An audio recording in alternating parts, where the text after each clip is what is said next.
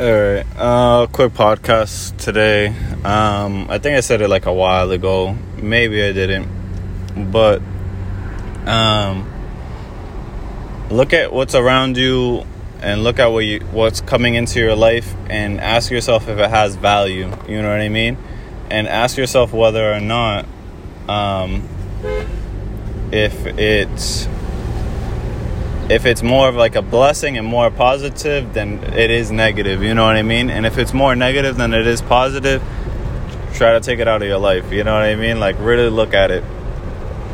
Um reason i say this is because when we have a lot of negative things or like uh, you know what i mean? Even the smallest negative things it takes away from your your day. It takes away from your time. It takes away from your energy. So why have it in your life? You know what i mean?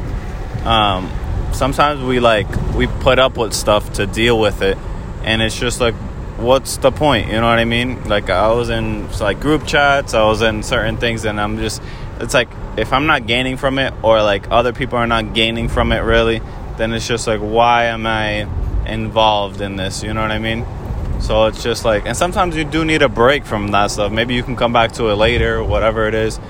But look at the stuff around you. You know what I mean? What you're involved in and like in life, and um, and if you can add more positivity to it, and if there is like stuff that's just kind of like like a waste of energy or a waste of you know what I mean, you being in that space, then you know get out and um and make the move to to get out. You know, it's not a bad thing. It's just you're putting that energy that that wasted energy to good use, or you're you're having it as extra. You know so you could put it somewhere else that's going to be positive and more beneficial of your time.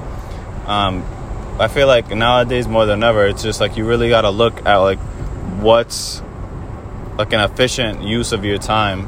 And it's not like always having to work and always having you know what i mean to be making money but it's just really about like positivity and what's going to make you happy and like at peace you know?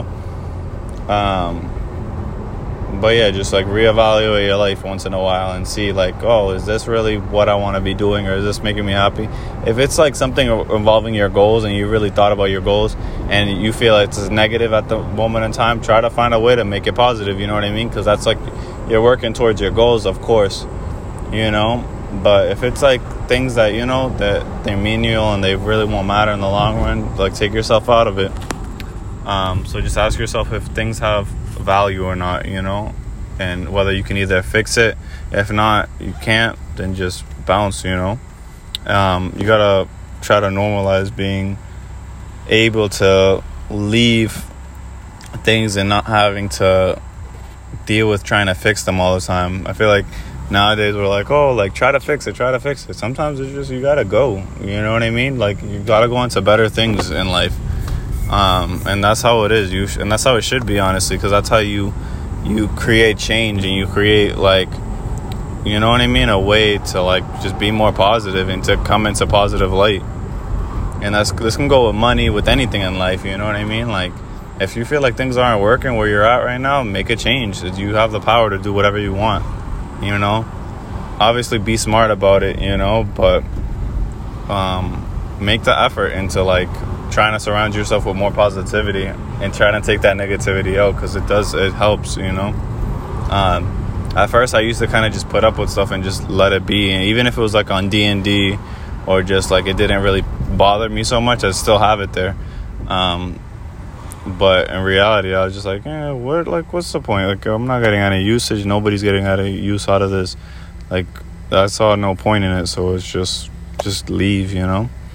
Um, same thing with relationships with people. Yo, if you're dealing with people that you there's just this negative and you're there just to kind of you know what I mean, fill in a gap or whatever, just be out. Um, if the people are important to you, obviously stay. Whatever, try to work it out. Try to be more positive. But it's just like if if the same thing keeps on happening over and over again, it's like it's like the definition of insanity. They say, you know, and like it's okay to be by yourself sometimes. I feel like that's when you learn the most about yourself and when you really capitalize off of who you are and figuring things out in life, you know? Um, but yeah, do you.